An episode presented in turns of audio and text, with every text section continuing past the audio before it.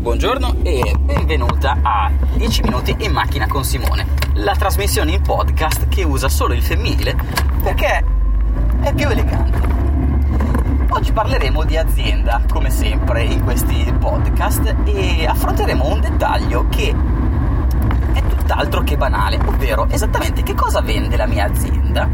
È una domanda così banale che tutti quanti di solito non se la pongono impariamo un attimo assieme il primo concetto fondamentale, che la tua azienda non vende ciò che produce. E sembra uno di quegli scioglilingua un po' bastardi. Cominciamo con la prima parolaccia, così il mio budget di parolacce andrà piano piano a consumarsi. E mm, la tua azienda produce qualcosa, ma non vende quello che produce. Facciamo un esempio metti caso che la tua azienda sia un'azienda di trasporti, ok? E quindi eh, si occupa di fornire tratte. Metti caso che sei Trenitalia. Se tu sei Trenitalia, che cosa vende esattamente la tua azienda agli utenti? Non vende un viaggio in treno, ma vende la destinazione. Ok? Se io adesso sono appena stato a Milano, non ho comprato Trenitalia perché avessi voglia di comprare un posto in treno. Io ho comprato la destinazione, ovvero ho comprato il mio arrivo nella fantastica città di Milano. Eh, lo stesso concetto si può applicare a tutte le aziende che conosciamo. Per esempio, la mia azienda che produce sedie non vende sedie, ok?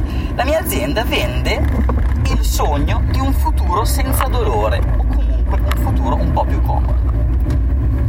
Se la tua azienda è, fosse un ristorante, ok? Azienda non vende cibo, ma bensì vende ospitalità, che è, che è un'altra cosa. A questo punto dobbiamo fare un passaggio ulteriore per capire esattamente di che cosa stiamo parlando. Diciamo che ehm, questa sera non ho voglia di fare da mangiare e quindi vado al ristorante chiaro che comprerò qualcosa ed è chiaro che comprerò del cibo da qualche ristorante, ma io non sto comprando cibo, ok? Questo è fondamentale. Io sto comprando del tempo libero perché non ho voglia, come ti ho detto prima, di fare da mangiare. Molto diverso invece il fatto eh, sarebbe se io fossi un turista. Se io fossi un turista e avessi fame la mia necessità sarebbe di mangiare qualcosa e quindi a quel punto, e in quel caso specifico, il ristorante mi venderebbe del cibo. Ok? Quindi notiamo che a seconda del punto di vista del nostro possibile cliente, cambia ciò che l'azienda vende. Ovvio che l'azienda produce sempre la stessa cosa, e, per esempio il ristorante produce sempre cibo, e mm, lo fornirà con i dettami dell'ospitalità. E se un ristorante lavora bene, indipendentemente dalla necessità della persona, che potrebbe essere in un caso non avere voglia di far da mangiare e nell'altro caso saziare la fame, indipendentemente da queste necessità, le assolverà entrambe bene e quindi sarà un'azienda di successo, amici. Questo dettaglio eh, del differenziare bene il nostro prodotto, ovvero ciò che produciamo, da ciò che la persona compra, ci aiuterà tantissimo perché ehm, quando dobbiamo fare una campagna di marketing di qualsiasi tipo, sarà fondamentale andare a mirare alle necessità dei nostri utenti. E non soltanto descrivendo quello che è il modo in cui il nostro prodotto assolve a queste necessità. Diventa altresì fondamentale, e utilizziamo anche un po' del mio budget di eh, gergo forbito, capire se la nostra azienda sta assolvendo alle necessità delle persone in maniera decente oppure indecente. Facciamo per esempio il caso dell'ospitalità, che è un settore che conosco discretamente. Perché quando entro in un bar ci entro più volentieri se il barista o la barista mi sorride. Perché in quel momento io sto entrando in una zona eh, che si pubblica, ma in realtà dal punto di vista umano, antropologicamente parlando, il concetto di pubblico e privato è un qualcosa di piuttosto atavico. E vale a dire, tutte le volte che io entro in uno spazio che non è casa mia, quello sarà per forza lo spazio privato altrui.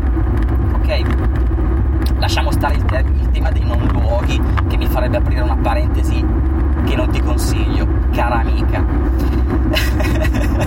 Questa cosa di parlare al femminile è totalmente nuova, non so se la tengo, ma vedremo, però mi piace. E quindi, dicevamo, io entro in un luogo per me ehm, privato, ovvero il luogo privato altrui. In quel momento, che lavoro sta facendo il barista o la barista? Mi prepara un caffè? No, in quel momento il suo lavoro è l'ospitalità. Perché in qualsiasi momento io entro in un bar, la mia prima necessità non è semplicemente uh, prendere un caffè o quindi togliermi la voglia di caffè oppure darmi una svegliata se concepisco il caffè come, con, prodotto che mi può dare una svegliata oppure rilassarmi se concepisco il caffè come un prodotto che mi può togliere lo stress ma prima di tutte queste cose, prima delle mie necessità dell'utente, viene il concetto che in realtà io non sto comprando un prodotto, ok? Io non sto comprando un caffè, io sto comprando ospitalità. E dall'altra parte c'è un'azienda invece che produce caffè, ok? Da questo eh, che cosa viene fuori da questo insieme di van in cui da una parte c'è un'azienda che produce qualcosa e dall'altra parte c'è una persona che compra qualcos'altro. Viene fuori che chi assolve bene il proprio mestiere è quella persona che riesce a congiungere questi due insiemi ovvero se la persona che produce caffè riesce a dare anche ospitalità ad una persona che prima di tutto sta comprando ospitalità e poi in secondo luogo si nutrirà di un caffè, ecco che noi abbiamo un bravo barista. Questo bravo barista come fa a dare prima di tutto il concetto di ospitalità al suo cliente? Teoria questa sarebbe una cosa da insegnare alla scuola alberghiera, ma in pratica nella scuola alberghiera non ci si sofferma quasi mai sul concetto di ospitalità e che cosa significa veramente per l'essere umano sentirsi ospitato in un posto. Il sorriso ovviamente è una di queste parti dell'ospitalità ed è una di quelle parti eh, così comuni dell'ospitalità che funziona in quasi tutti i lavori ok? Anche perché se io vendo un'azienda e eh, scusatemi, se io vendo eh, in questo caso eh, non lo so, facciamo SMS per dire un settore che conosco. È ovvio che ai miei utenti non sto vendendo l'SMS, io a loro sto vendendo la certezza della consegna del loro messaggio. Questo perché, per esempio, per l'SMS, per come è fatto, per come è strutturato questo media, ehm, tra le basi cu- su cui è costruito l'SMS c'è il fatto che viene consegnato direttamente dall'operatore eh, sulla periferica e che questa periferica che ha in mano l'utente eh, non abbia, ehm, abbia già installato scusatemi, una parte di software che legge questo, eh, questo SMS. Cosa succederà? Succederà banalmente che l'SMS verrà consegnato anche a tutti gli utenti che non hanno installato per esempio un'app o Whatsapp o qualsiasi altra cosa.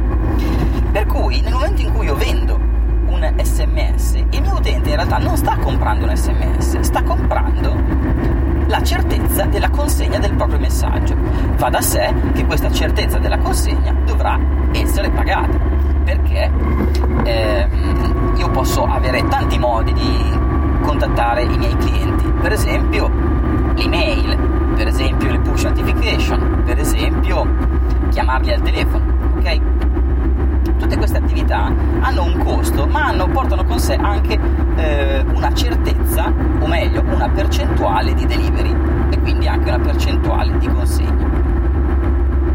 A questo punto,